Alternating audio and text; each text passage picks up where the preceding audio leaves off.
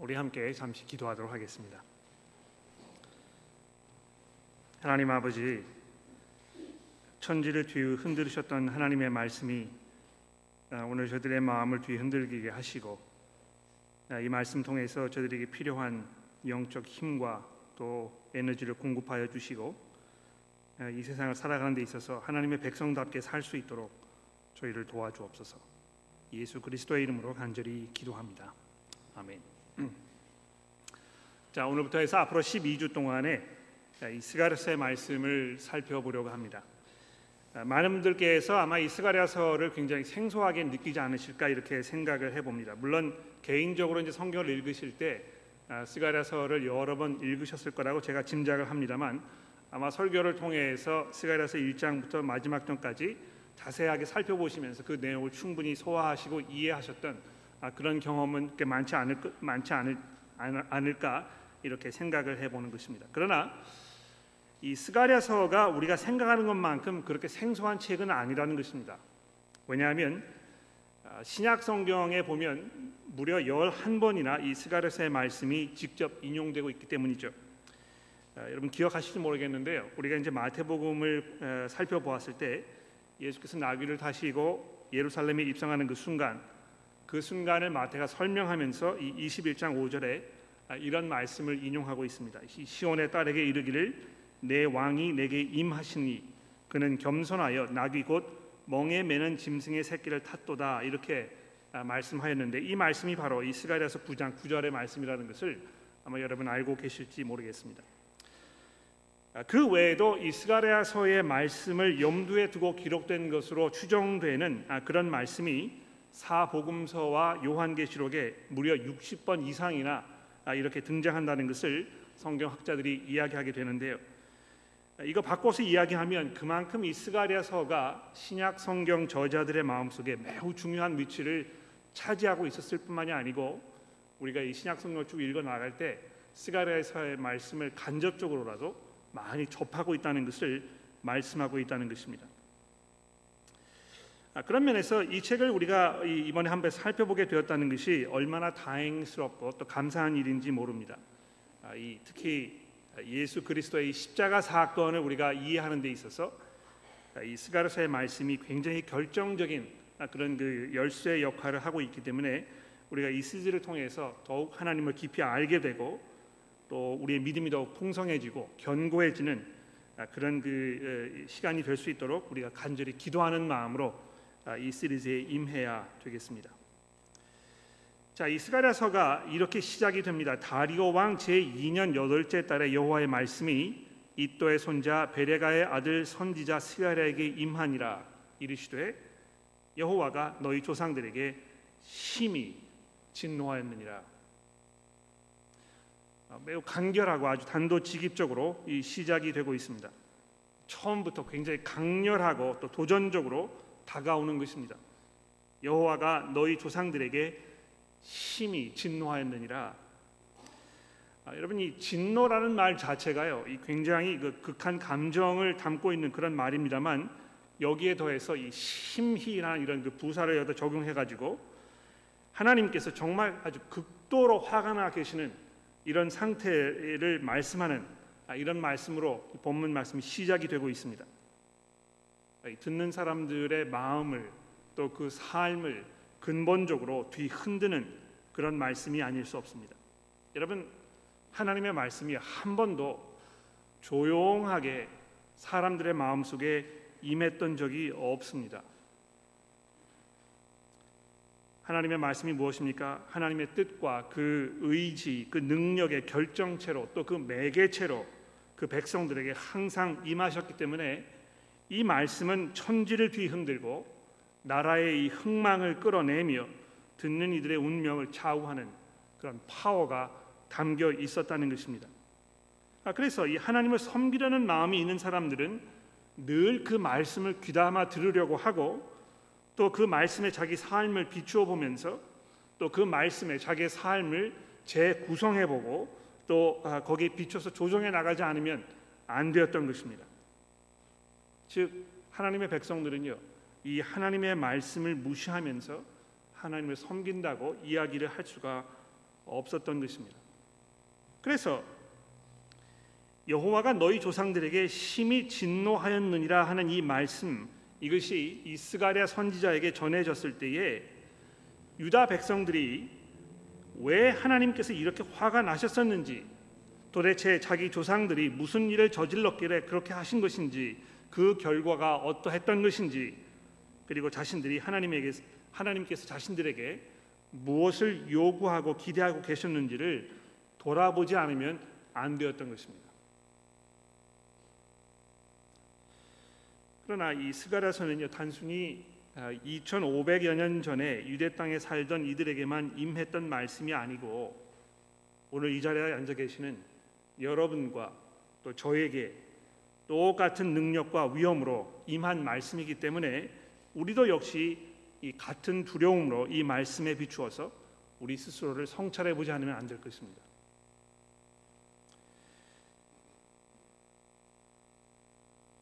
이 본문 말씀의 내용을 우리가 잘 이해하기 위해서 굉장히 필요한 이 중요한 단서가 이제 이 1절 말씀 맨 첫 부분에 주어지고 있는데요. 무슨 말입니까? 곧 다리오 왕 제2년 여덟째 달이라 하는 이 시작 부분입니다.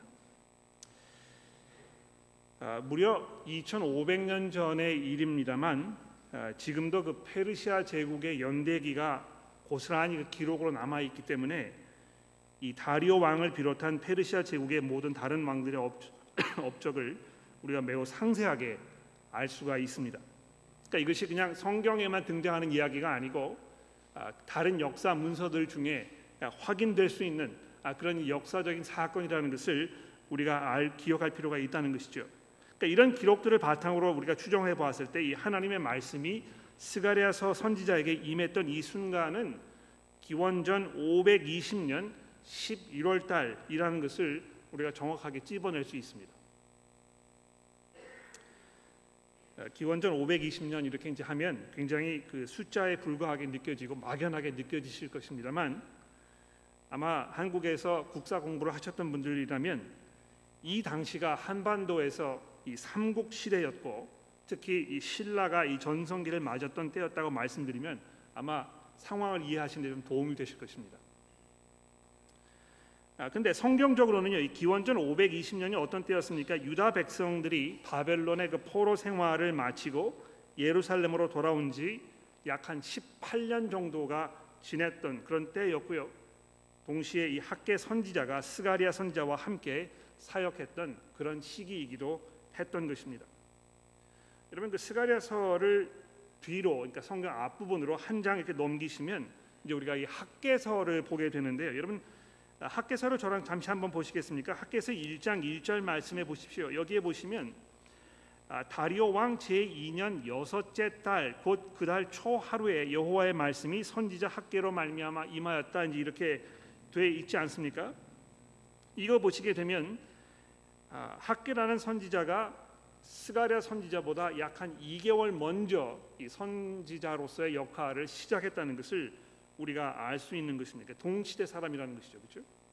그래서 이 스가랴서의 말씀을 우리가 이렇게 쭉 읽어볼 때 이 학계라든지 또 에스, 그뭐 어, 어, 이런 그 부분들이 우리에게 굉장히 중요한 역사적인 배경을 어, 마련해주고 있는 것입니다.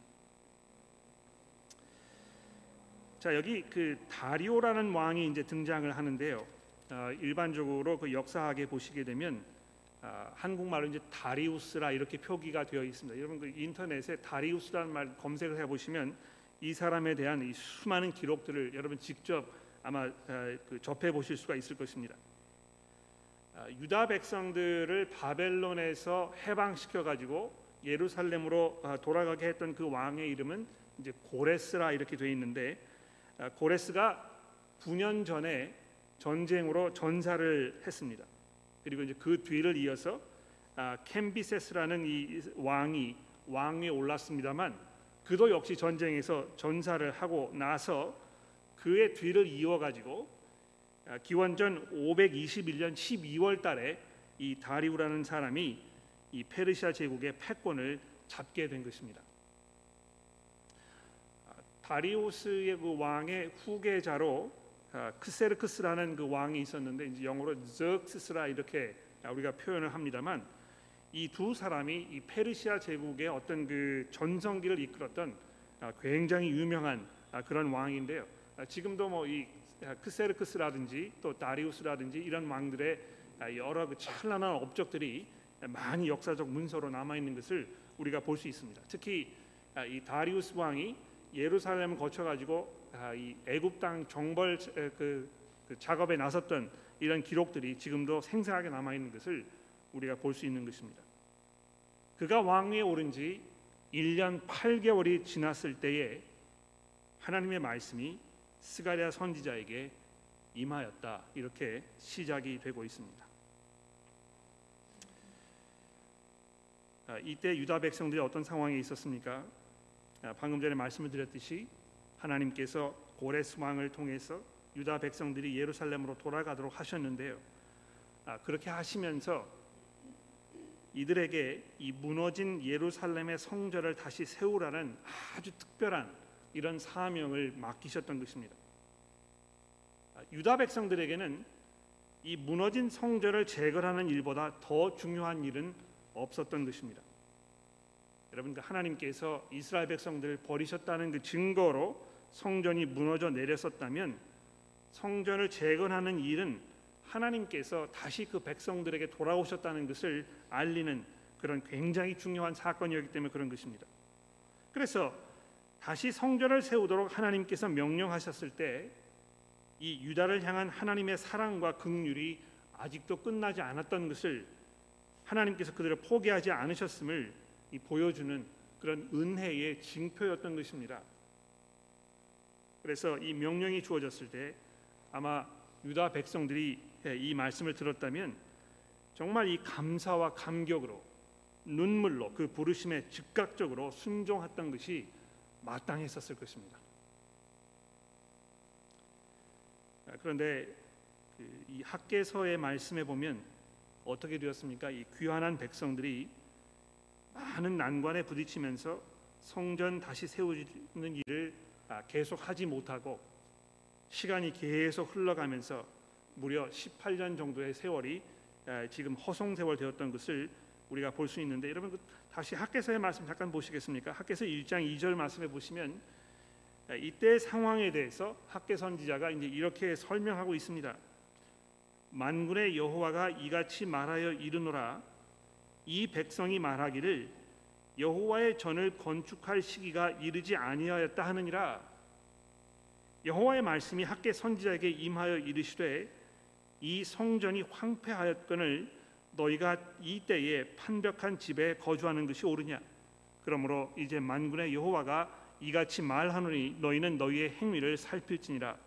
너희가 많이 뿌릴지라도 수확이 적으며 먹을지라도 배부르지 못하며 마실지라도 흡족하지 못하며 입어도 따뜻하지 못하며 일꾼이 삭슬 받아도 그것을 구멍 뚫어진 전대에 넣음이 되느니라.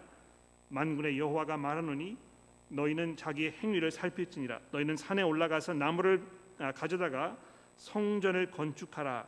그리하면 내가 그것으로 말미암아 기뻐하고 또 영광을 얻으리라. 여호와가 말하였느니라 여러분 이 말씀을 보시면 왜 이 스가랴에게 임한 하나님의 말씀이 이토록 단도직입적이고 또 강렬하게 도전적이었는지 우리가 이해할 수 있습니다. 하나님의 아주 특별한 은혜 아래서 성전을 재건하라는 이 거룩한 사명을 안고 다시 약속의 땅으로 돌아온 이들이 그 사명은 이 뒷전으로 밀어둔 채 자기 자신들의 의식주 문제를 해결하는 것이 삶의 주된 목적이 되어서 이렇게 살고 있었기 때문에 그랬던 것입니다. 아, 물론 여러분 먹고 사는 문제를 해결하는 것이 삶에 있어서 필수적인 문제이기 때문에 아, 거기에 수고하는 것 그 자체가 문제가 될 리는 없었을 것입니다. 그러나 이 하나님의 백성들에게는요 그것 이상의 더 중요한 삶의 목적이 있다는 것을 잊지 말아야 했던 것입니다. 그 단순히 먹고 사는 것 의식주의 문제를 해결하는 것이 이 하나님의 백성으로서 이 땅에 존재하는 기본적인 목적이 아니었다는 것입니다. 성전을 다시 세우는 일이야말로 하나님의 나라를 완성시키는 데 있어서 아주 결정적인 그런 열쇠가 되는 일이었기 때문에 이 하나님을 사랑하고 하나님의 의가 이 땅에 실현되며 하나님의 영광이 이 세상에 그 빛을 발하는 모습을 사모하는 아, 그런 마음으로 살고 있는 사람이었다면 정말 세상 만사 모든 일을 다 제쳐, 제쳐두고 이 일에 발벗고 나섰어야 했을, 했던 것이 마땅했다는 것입니다. 그러나 경제적인 어려움에 빠지면서 또 정치적 이해관계가 복잡하게 얽히면서 많은 방해 공작과 또 장애물들이 나타나면서 유다 백성들이 점점 용기를 잃고 낙심에 빠지며 가야 할 길을 가지 못한 채 제자름 제걸음 제, 제자리에서 그냥 맴돌고 있는 이런 상황에 있었던 것입니다. 여러분 예나 지금이나 이 세상에 살면서 하나님의 나라를 위해서 수고하는 데는 항상 큰 대가와 희생을 치르게 되어 있습니다. 이 타락하고 죄악된 세상에서 또 하나님을 대적하는 이들이 득세하는 세상에서 하나님의 나라를 위하여 수고하는 일은 늘 언제나 이 반대에 부딪히고 비난을 받으며 수모를 겪고 가로막고 있는 장애물을 넘어가야 하는 이 피곤하고 어려운 일일 수밖에 없는 것입니다. 아, 복음 사역에 참여해 보신 분들 또 참여하고 계시는 분들 주일학교나 학생부를 가르치는 또는 세워주기 그룹을 인도하거나 개인 전도를 하셨거나 또 1대1로 성경을 읽으면서 멘토링을 해 보시는 분들 이런 모든 분들께서는 하나님의 나라를 위해서 헌신하는 일이 얼마나 어려운 일인지 얼마나 낙심되는 일들이 줄지어서 일어나는지를 아마 몸소 체험을 통해서 잘 알고 계실 것입니다. 그래서 쉽게 지치고 또 포기하고 싶고 내려놓고 좀 더 편하게 고민하지 아니하고 살고 싶은 마음이 이 굴뚝처럼 올라오고 계실 것입니다. 그러니까 여러분 저희 그 교회에서 어, 세워지기 그룹 뭐 세워지기 그룹만 그런 건 아닙니다만 한 가지 예를 들어서 세워지기 그룹에서 리더의 이 역할을 하고 계시는 이 교회 교우 여러분들 위해서 정말 우리가 함께 힘써 기도해야 될 것입니다. 굉장히 어려운 사역이거든요. 예, 하나님의 말씀으로 하나님의 백성들을 이렇게 섬기고 인도하고 격려하며 또 이 주의 사명에 헌신할 수 있도록 격려하는 이 일은요 굉장히 어려운 일입니다.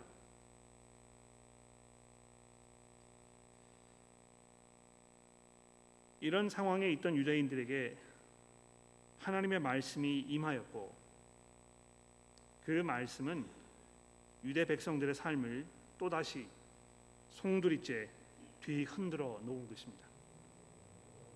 여호와가 너희 조상들에게 심히 진노하였느니라. 그러므로 너는 그들에게 말하기를 만군의 여호와께서 이처럼 이르시되 너희는 내게로 돌아오라. 만군의 여호와의 말이니라. 그리하면 내가 너희에게로 돌아가리라. 만군의 여호와의 말이니라. 여러분 여기 그이 이 사실이 주목되셨습니까? 아, 만군의 여호와의 말이니라 하는 이 말을 한 번만 해도 됐을 텐데요. 이 짧은 구절에서 스가랴 선지자가 이 만군의 여호와의 말이라는 이 말씀을 무려 세 번이나 반복해서 이야기하고 있는 것입니다. 아, 이 만군의 여호와라는 이 말이요, 굉장히 이것도 자체적으로 도전적인 말입니다. 그렇죠? 아, 이 굉장히 군사적인 말이거든요.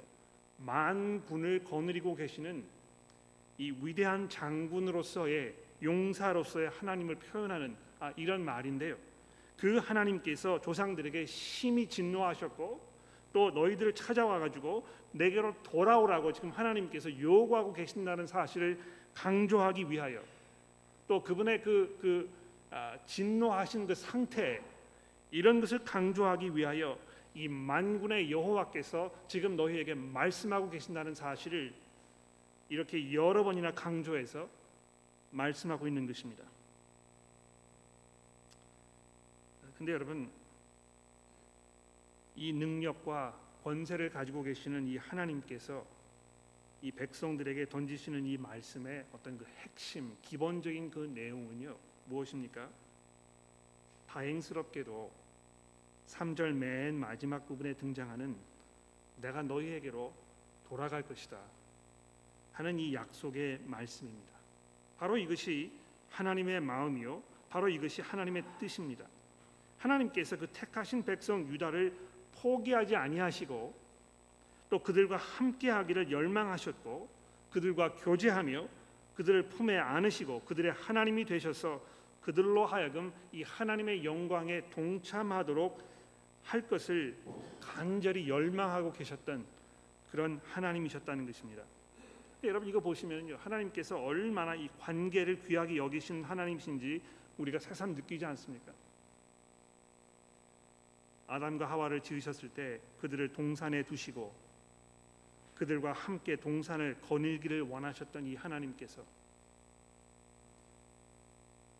이스라엘을 애국에서 불러내셔서 광야에서 40년을 보내시게 하시는 동안에는 그들과 함께 불 기둥과 구름 기둥으로 동행하셨던 이 하나님께서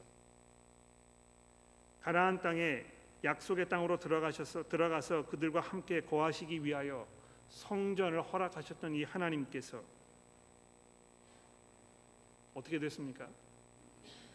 그 백성들을 버리시고 하나님의 영이 예루살렘 성전에서 들려 올라가지고 먼 동쪽으로 떠나가시는 그 처참한 장면을 에스겔 선지자가 환상으로 보면서 땅을 치고 통곡하지 않았습니까? 결국 하나님께서 우리를 버리신 것이구나. 우리를 떠나신 것이구나. 더 이상 우리가 이 땅에서 의지할 곳이 없는 이 고아와 같은 친세가 된 것이구나. 이렇게 한탄하였지만 하나님께서 그 백성을 버리시지 않은 것입니다. 잠시 그들을 떠나셔서 그 하나님의 영이 예루살렘 성전에 더 이상 임하지 아니하시고 그래서 그 성전이 다 무너져 내렸던 이 순간 속에서도 하나님께서는 그 백성에게 돌아가시기를 다시 그들과 관계를 맺으시고 이걸 회복하셔서 그들을 품에 안으시려는 이 계획을 가지고 계셨던 이 하나님께서 스가랴 선지자에게 찾아오셔서 이스라엘 백성들에게 가서 너는 전하라 이렇게 말씀하셨던 것입니다. 아, 그러나 하나님과의 관계 속으로 들어가기 위해서는 우선되어야 할 이 전제 조건이 있었다는 것입니다. 그렇죠? 그냥 뭐 마치 연애하듯이 두 사람 눈이 맞으면 서로 마음에 들면 그냥 대충 대충 이렇게 해서 관계가 시작이 되고 관계가 깊어지고 이렇게 되는 것이 아니고요. 하나님과 관계하기 위해서는 내게로 돌아오라 하는 이 하나님의 부르심 속에 담겨 있는 이 회개를 전제로 하는 것입니다. 그렇죠? 여러분 그 2절 말씀 다시 보십시오. 여호와가 너희 조상들에게 심히 진노하였느니라 그러므로 너희는 그들에게 말하기를 만군의 여호와께서 이처럼 이르시되 너희는 내게로 돌아오라. 너희는 내게로 돌아오라. 그리하면 내가 너희에게로 돌아갈 것이다. 만군의 여호와의 말이니라 이렇게 설명이 되고 있습니다. 자 그러면서 어, 계속해서 이제 그 상황을 하나님께서 설명하고 계시죠. 4절에 보십시오. 너희 조상들을 본받지 말라. 옛적 선지자들이 그들에게 외쳐 이르되 만군의 여호와께서 이같이 말씀하시기를 너희가 악한 길 악한 행위를 떠나서 돌아오라 하셨다 하나 그들이 듣지 아니하고 내게 귀를 기울이지 아니하였느니라 여호와의 말이니라 너희 조상들이 어디 있느냐 또 선지자들이 영원히 살겠느냐 내가 나의 종 선지자들에게 명령한 내 말과 내 법도들이 어찌 너희 조상들에게 임하지 아니하였느냐 그러므로 그들에게 돌이켜 이르기를 만군의 여호와께서 우리 길대로 우리 행위대로 우리에게 행하시려고 뜻하신 것을 우리에게 행하셨다 하였느니라. 그들의 조상들이 하나님의 말씀을 듣지 아니하고 그 말씀에 귀를 기울이지 않았다고 하나님께서 말씀하고 있습니다. 그러니까 하나님께서 진노하지 않으셨 하실 수밖에 없었던 그 이유가 지금 설명이 되고 있는 것이죠. 그 말씀을 듣지 않는 거기에 귀를 기울이지 않는 아, 이것은 그저 단순히 그 말씀의 내용이 무엇인가를 이해하고 알고 있는 것을 말하는 것이 아니고요. 그 말씀에 순종하고 거기에 두려움으로 나아가고 그래서 거기에 삶을 비추어 보면서 자기의 삶을 변화시키고 새로운 삶을 살고 하나님의 백성다운 모습으로 변화되는 이런 삶을 살기를 원치 아니하였던 이 백성들의 이 교만하고 어처구니 없는 상황을 지금 말씀하고 있는 것입니다.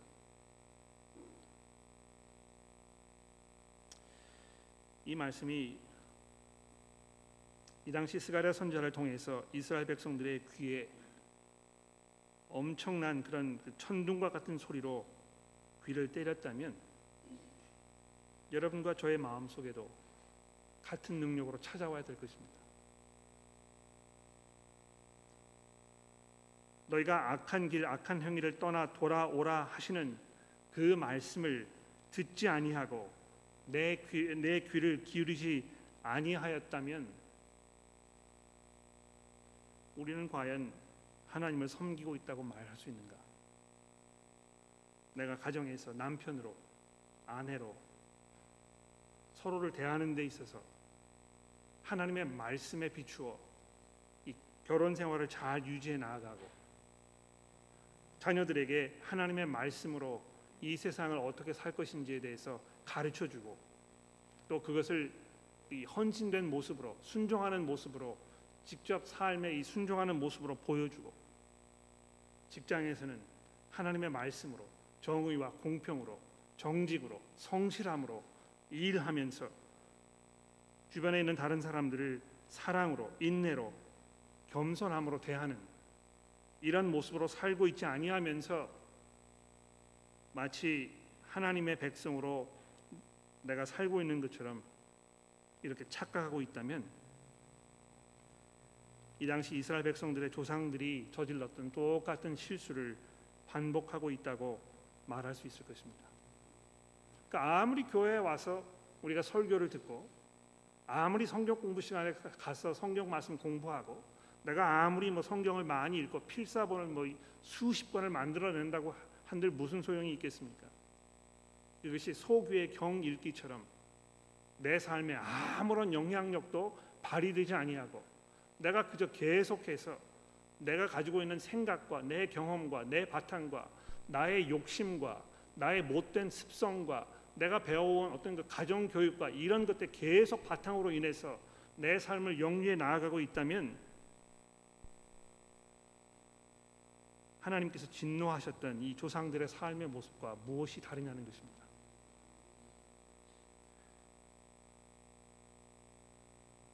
너희 조상들에게 심히 진노하셨다는 이 하나님의 말씀이 오늘 이 말씀을 대하는 여러분과 저의 삶 속에 똑같은 능력과 힘으로 강력하게 찾아오기를 바랍니다. 나는 과연 어떤 삶을 살고 있는가? 여러분 여기 특별히 보시면 이 6절 말씀해 보십시오.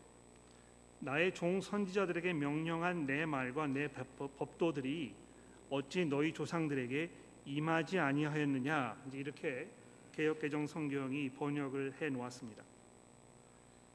아, 근데 좀 더 문자적으로 이거 번역해 보면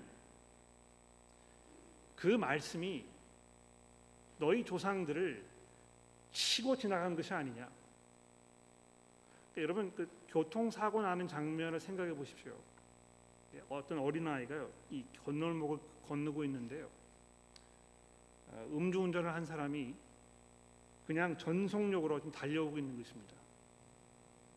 근데 이 어린아이 앞에서 쓰는 것이 아니고 그 어린아이를 그대로 들이받고 돌진해 나가는 그 장면을 한번 생각해 보십시오. 근데 하나님의 말씀이 너희 조상들에게 그런 식으로 찾아왔다는 것입니다. 그래서 지금 너희 조상들이 어디 있느냐? 다 어떻게 된 것입니까? 하나님의 진노 가운데에서 멸망하여 약속의 땅에 들어오지 못하고 하나님의 그 안식에 들어가지 못했던 이 처참한 상황을 지금 말씀하면서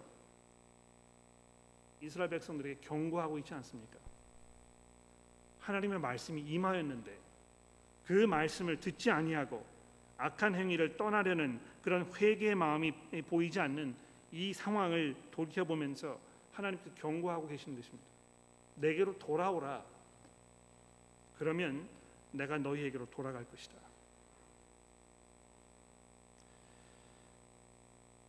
아, 근데 이 본문 말씀 맨 마지막 부분에 보시면은요.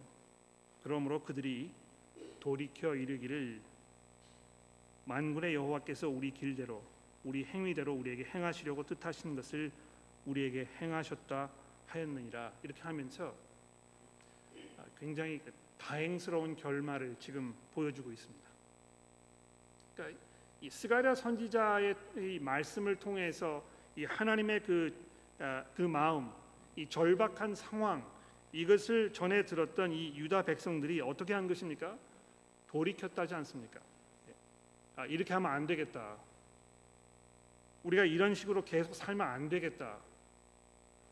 아, 특히 이 뭐 학계 선지자가 이야기했듯이 하나님의 성전이 지금 다 무너져 내려 있고 이것이 재, 그 재건축되지 않아서 하나님께서 지금 이스라엘 백성들 가운데 돌아오지 못하는 이런 상황 속에 있는 이것을 우리가 계속 내버려 두면 안 되겠다 이렇게 마음을 먹고 다시 힘을 내어서 하나님의 나라를 위하여 그 백성들이 그 백성들 가운데 하나님의 영이 임하실 수 있도록 하기 위해서 성전 만드는 일을 다시 시작하였다는 것입니다.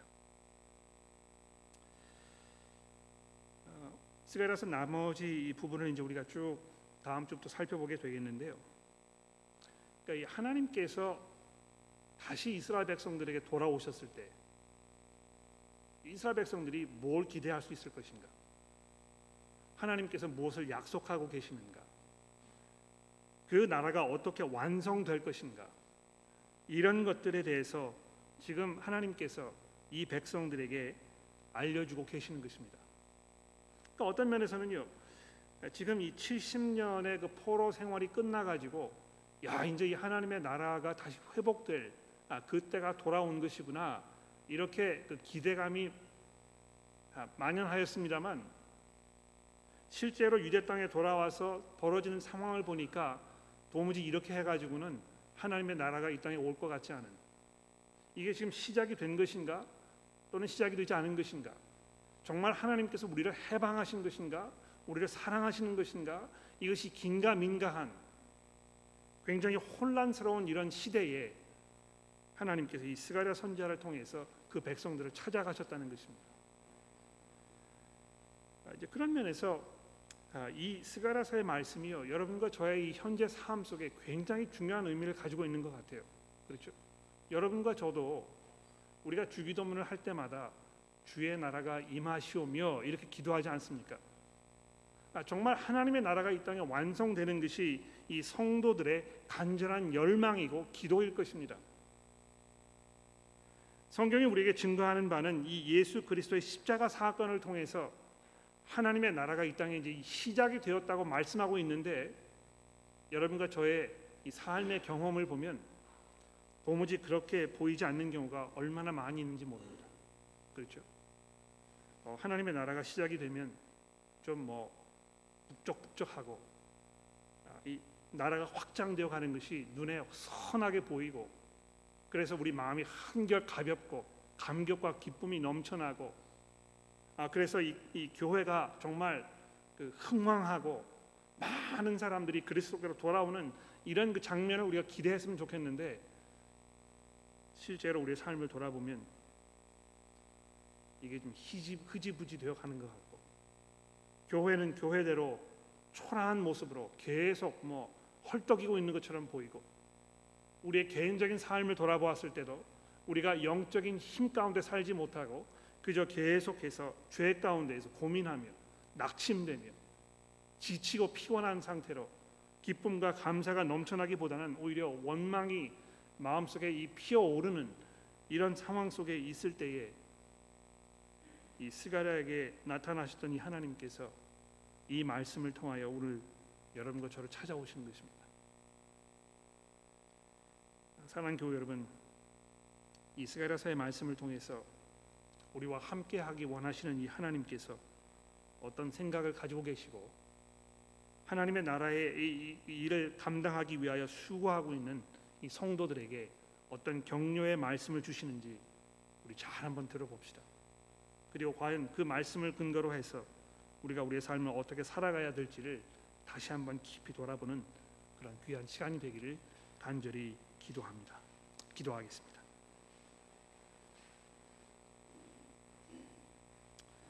하나님 아버지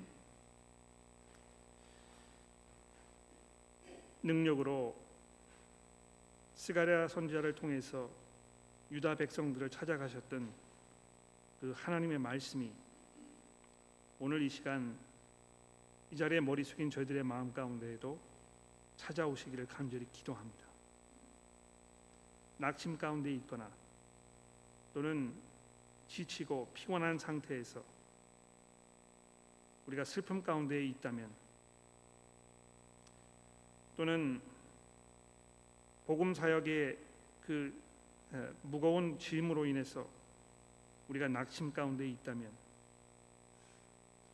또는 우리가 무엇을 위해서 살아야 할지 아, 잘 마음속에 정립되지 아니하고 방황하면서 우왕좌왕하는 삶을 살고 있다면 아, 하나님이 다시 저들의 마음을 아, 붙잡아 주셔서 이 말씀을 통하여 우리의 어두운 생각들이 선명해지며 마음속에 밝은 빛이 비추어질 수 있도록 저희를 도와주시고 우리가 새로운 힘을 얻어 주의 나라를 위해서 우리의 삶을 사는데 부족하지 않도록 하나님의 저희 모두를 인도하여 주옵소서.